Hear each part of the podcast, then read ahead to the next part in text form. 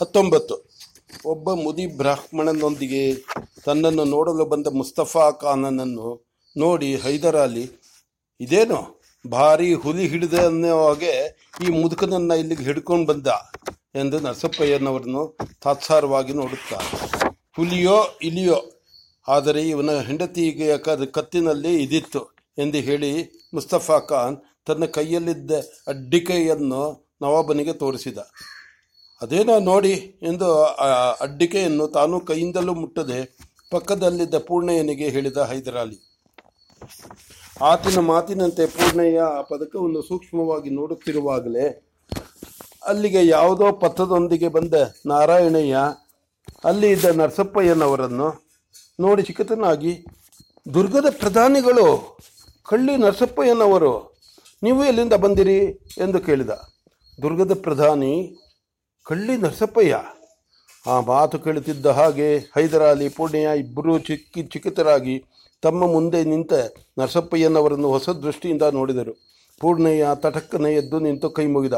ಇಷ್ಟು ಹೊತ್ತು ನಿಲ್ಲಿ ನಿಲ್ಲಿಸಿದ್ದು ಅಪರಾಧವಾಯಿತು, ಕುಳಿತುಕೊಳ್ಳಿ ಎಂದು ಹೇಳಿ ಮುಸ್ತಫಾ ಖಾನನ ಹತ್ರ ತಿರುಗಿ, ಅವರ ಕಡೆಯವರು ಬೇರೆ ಯಾರಿದ್ದಾರೆ? ಅವರನ್ನು ಗೌರವದಿಂದ ಕರೆದುಕೊಂಡು ಹೋಗಿ ಅತಿಥಿಗಳ ಡೇರಾದಲ್ಲಿರಿಸು ಬೇಹುಷಾರಿಯಿಂದ ನಡೆದುಕೊಂಡರೆ ಬಹುಮಾನದ ಬದಲು ನವಾಬರ ಬಾರುಕೋಲಿಗೆ ಅಪ್ಪಣೆ ಕೊಡಬೇಕಾದೀತು ಎಂದು ಅಧಿಕಾರ ಚಲಾಯಿಸುವ ಧ್ವನಿಯಲ್ಲಿ ಹೇಳಿದ.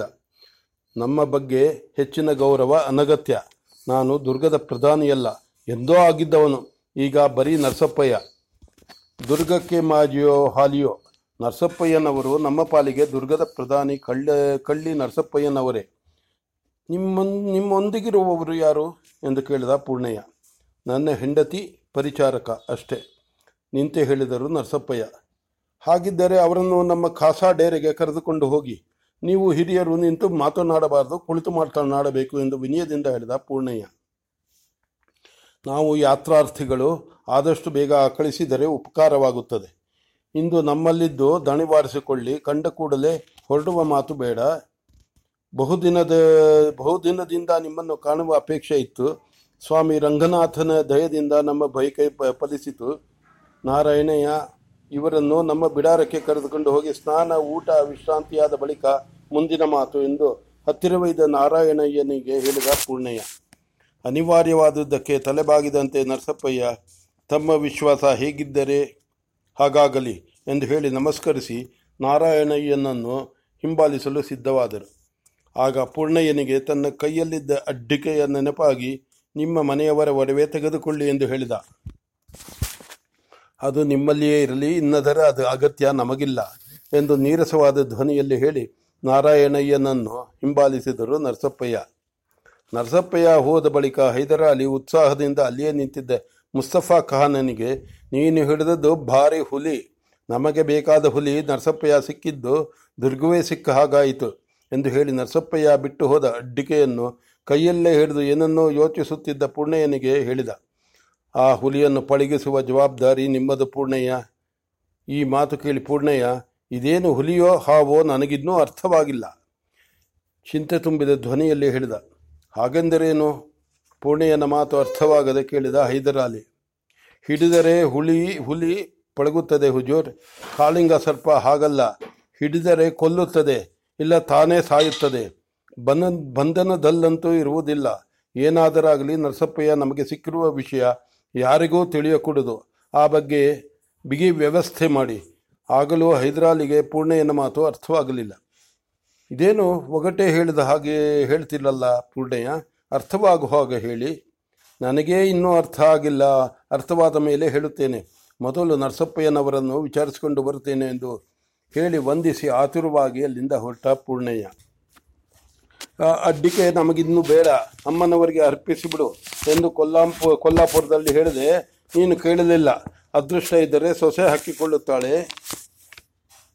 ಇಲ್ಲ, ಉಚ್ಚುಂಗಮನಿಗೆ ಒಪ್ಪಿಸಿದರಾಯಿತು ಎಂದೆ. ಈಗ ದೇವರಿಗೆ ಸೇರಬೇಕಾದ್ದು ನಾಯಿಯ ಕುತ್ತಿಗೆಗೆ ಬಿತ್ತು ಎಂದು ಕೆನ್ನೆಗೆ ಹೊಡೆದಂತೆ ಪೂರ್ಣಯ್ಯನ ಬಿಡಾರದಲ್ಲಿ ಮಂಕು ಬಡಿದಂತೆ ಕುಳಿತಿದ್ದ ಭಾಗೀರಥಿ ಬಾಯಿಗೆ ಹೇಳಿದರು ನರಸಪ್ಪಯ್ಯ. ಈಗೇನಾಯಿತು? ಅಂಜುತಾ ಕೇಳಿದಳು ಭಾಗೀರಥಿ ಬಾಯಿ. ಏನಾಯಿತು ಎಂಬುದು ಇನ್ನು ಮೇಲೆ ತಿಳಿಯಬೇಕು. ನಿನ್ನ ಕೈಯ ಉಂಗುರ ಮರೆಯಬೇಡ ಎಂದಷ್ಟೇ ಹೇಳಿ ಅತ್ತಿಂದಿತ್ತ ಓಡಾಡತೊಡಗಿದರು ನರಸಪ್ಪಯ್ಯ. ಆತ ಹಾಗೆ ಓಡಾಡುತ್ತಿರುವಾಗಲೇ, ಯಾವಾಗಲೇ ಆಗ ಅಲ್ಲಿಗೆ ಬಂದು ನೋ, ಅದು, ಅದನ್ನು ನೋಡಿದ ಪೂರ್ಣಯ್ಯ, ಇದೇನು ಹೀಗೆ ಓಡಾಡುತ್ತಿದ್ದೀರಿ? ನೆಮ್ಮದಿಯಾಗಿ ಕುಳಿತುಕೊಳ್ಳಿ ನರಸಪ್ಪಯ್ಯ. ಈ ಗಳಿಗೆಯಿಂದ ನಿಮಗೆ ನಾನು ಪರಕೀಯನಲ್ಲ. ಬೆನ್ನಲ್ಲಿ ಬಿದ್ದವನು ಎಂದು ತಿಳಿದುಕೊಳ್ಳಿ ಎಂದು ಹೇಳಿದ. ಗಾಡಿಯಲ್ಲಿ ಕುಳಿತು ಕುಳಿತು ಸಾಕಾಗಿದೆ ಪೂರ್ಣಯ್ಯನವರೇ. ಅದಿರಲಿ, ನವಾಬರ ಸೇನೆ ದುರ್ಗದಲ್ಲಿತ್ತು ಎಂದು ಕೇಳಿದ್ದೆ. ಈಗ ನೋಡಿದರೆ ಇಲ್ಲಿದ್ದಿರಲ್ಲ. ದುರ್ಗದ ಕಥೆ ಏನಾಯಿತು? ನಾವು ದುರ್ಗ ಬಿಟ್ಟು ಬಹಳ ದಿನವಾಯಿತು. ದುರ್ಗ ನಮ್ಮ ಮನೆ. ಆದ್ದರಿಂದ ಈ ವಿಷಯ ತಿಳಿದುಕೊಳ್ಳಲು ತುಂಬ ಕುತೂಹಲ. ಅಡ್ಡಿ ಇಲ್ಲದಿದ್ದರೆ ಹೇಳಿ. ಎಂದು ಓಡಾಡುತ್ತಲೇ ಕೇಳಿದರು ನರಸಪ್ಪಯ್ಯ. ನಾನೇನು ಹೇಳಲಿ? ನಿಮ್ಮ ನಾಯಕರು ಶುದ್ಧ ಹುಡುಗು ಬುದ್ಧಿ. ನವಾಬರನ್ನು ಎದುರಿಸಿ ಬದುಕುತ್ತಾ, ಬದುಕುತ್ತೇನೆ ಎಂದು ತಿಳಿದಿದ್ದಾರೆ. ನೀವು ಹಿರಿಯರು, ಅವರಿಗೆ ಸರಿಯಾಗಿ ಬುದ್ಧಿ ಹೇಳಬೇಕು. ನನ್ನ ಪ್ರಶ್ನೆಗೆ ಇದು ಉತ್ತರವಾಗಲಿಲ್ಲ ಪೂರ್ಣಯ್ಯನವರೇ. ದುರ್ಗದ ಕಥೆ ಏನಾಯಿತು ಹೇಳಿ? ಈಗ ಹೇಗೋ ನೀವು ನಮ್ಮವರು. ನಿಮ್ಮ ಮುಂದೆ ಮರೆಮಾಚುವುದೇನಿದೆ? ನಿಮ್ಮ ನಾಯಕರು ಮರಾಠರನ್ನು ನಂಬಿ ಕುಳಿತಿದ್ದಾರೆ ಆದರೆ ನಾನು ಹೇಳುತ್ತೇನೆ, ಮರಾಠರಿಂದ ಅವರಿಗೆ ಅನುಕೂಲ ಆಗುವುದಿಲ್ಲ. ಏಕೆ? ಮರಾಠರನ್ನು ಪಳ, ಪಳಗಿಸುವುದು ಹೇಗೆಂದು ನಮಗೆ ಗೊತ್ತಿದೆ. ದುರ್ಗದ ಕಡೆ ಹೋಗುವ ಮರಾಠರು ಖಂಡಿತವಾಗಿಯೂ ತುಂಗಭದ್ರಾ ದಾಟುವುದಿಲ್ಲ. ಇಲ್ಲಿ ಮರಾಠರ ವಿಷಯ ಇತ್ಯರ್ಥವಾದರೆ ದುರ್ಗದ ಹಣೆ ಬರಹವೂ ಇತ್ಯರ್ಥವಾದಂತೆ. ಆದದ್ದಾಗಲಿ ದುರ್ಗ ತಮ್ಮದಾಗಲೇಬೇಕು ಎಂದು ನಾವೊಬ್ಬರು ಪಟ್ಟು ಹಿಡಿದಿದ್ದಾರೆ. ಅವರ ಸ್ವಭಾವ ನಿಮಗೆ ಕೇಳಿ ಗೊತ್ತಿರಬೇಕು. ದುರ್ಗ ಅವರ ಕೈವಶವಾಗುವುದಂತೂ ಖಂಡಿತ. ನಿಮ್ಮಂಥ ಅರಿತು ನುರಿತ ಹಿರಿಯರು ಮನಸ್ಸು ಮಾಡಿದರೆ ವೃಥಾ ನರಪಾ ನರಹತ್ಯ, ನರಪಾಕ ರಕ್ತಪಾತ ತಪ್ಪಿ ಹರಪನಹಳ್ಳಿ ರಾಯದುರ್ಗದವರ ಹಾಗೆ ಚಿತ್ರದುರ್ಗದವರು ಇರಬಹುದು.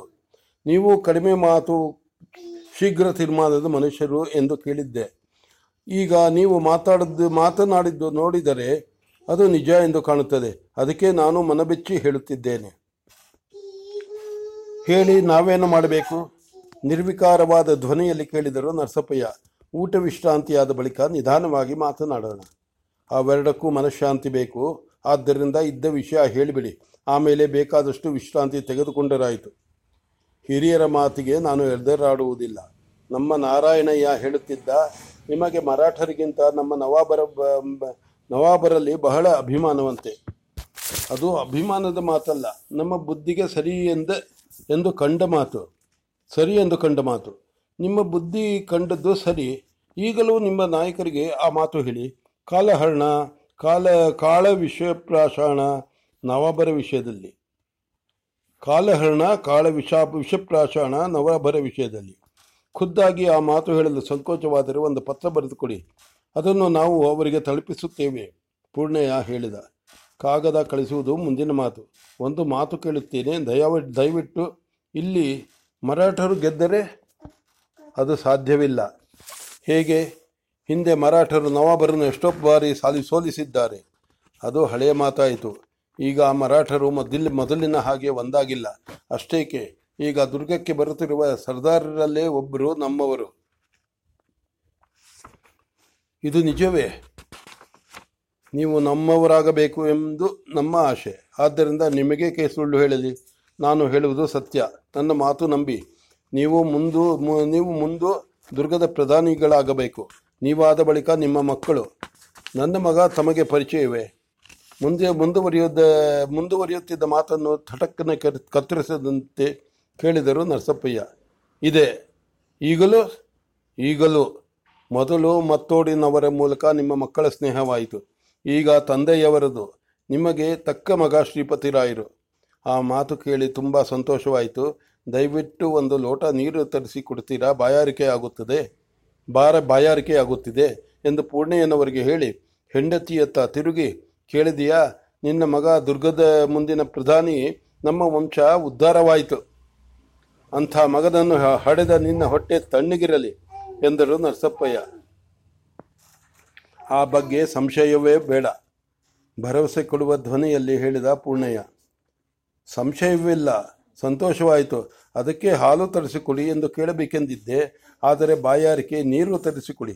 ಕುಡಿದ ಆಮೇಲೆ ಮುಂದಿನ ಮಾತಾಡೋಣ ಎಂದು ಹೇಳಿ ಹತ್ತಿರದಲ್ಲೇ ಇದ್ದ ಆಸನದಲ್ಲಿ ಕುಳಿತರು ನರಸಪ್ಪಯ್ಯ ಬಳಿ ಬಳಲಿದ್ದವರಂತೆ ಛೇ ಛೇ, ನಿಮ್ಮನ್ನು ಮಾತಿನಲ್ಲಿ ಬಳಲಿಸಿದ್ದು ನನ್ನ ತಪ್ಪಾಯಿತು ಎಂದು ಹೇಳಿ ಕೈ ಚಪ್ಪಾಳಿ ತಟ್ಟಿ ಅದಕ್ಕೆ ಉತ್ತರವಾಗಿ ಬಂದ ಪರಿಚಾರಕನಿಗೆ, ಬೇಗ ಒಂದು ಲೋಟ ನೀರು ತಂದುಕೊಡು, ನೀರಾದ ಮೇಲೆ ಹಾಲು ತಂದುಕೊಡು ಎಂದು ಅಪ್ಪಣೆ ಮಾಡಿ, ಇದು ಮಾಡಿದ ಪೂರ್ಣಯ್ಯ ಒಂದಲ್ಲ ಎರಡು ಲೋಟ ತರಿಸಿ ಎಂದು ಆಯಾಸವಾದಂತೆ ಆಸನದ ಬೆನ್ನಿಗೆ ಒರಗಿ ಕಣ್ಣು ಮುಚ್ಚಿದರು ನರಸಪ್ಪಯ್ಯ. ಪೂರ್ಣಯ್ಯನ ಅಪ್ಪಣೆಯಂತೆ ಪರಿಚಾರಕ ಓಡಿ ಹೋಗಿ ಎರಡು ಬಳ್ಳಿ ಬೆಳ್ಳಿಯ ಬಟ್ಟಲಲ್ಲಿ ನೀರು ತಂದ. ಇದನ್ನು ಕಂಡ ನರಸಪ್ಪಯ್ಯ, ತಾವೊಂದು ಬಟ್ಟಲು ಕೈಗೆ ತೆಗೆದುಕೊಂಡು, ಇನ್ನೊಂದನ್ನು ನಮ್ಮ ಆಕೆಗೆ ಕೊಡಿ, ಆಕೆಗೂ ನನ್ನ, ನನ್ನಷ್ಟೇ ದಣಿವಾಗಿದೆ.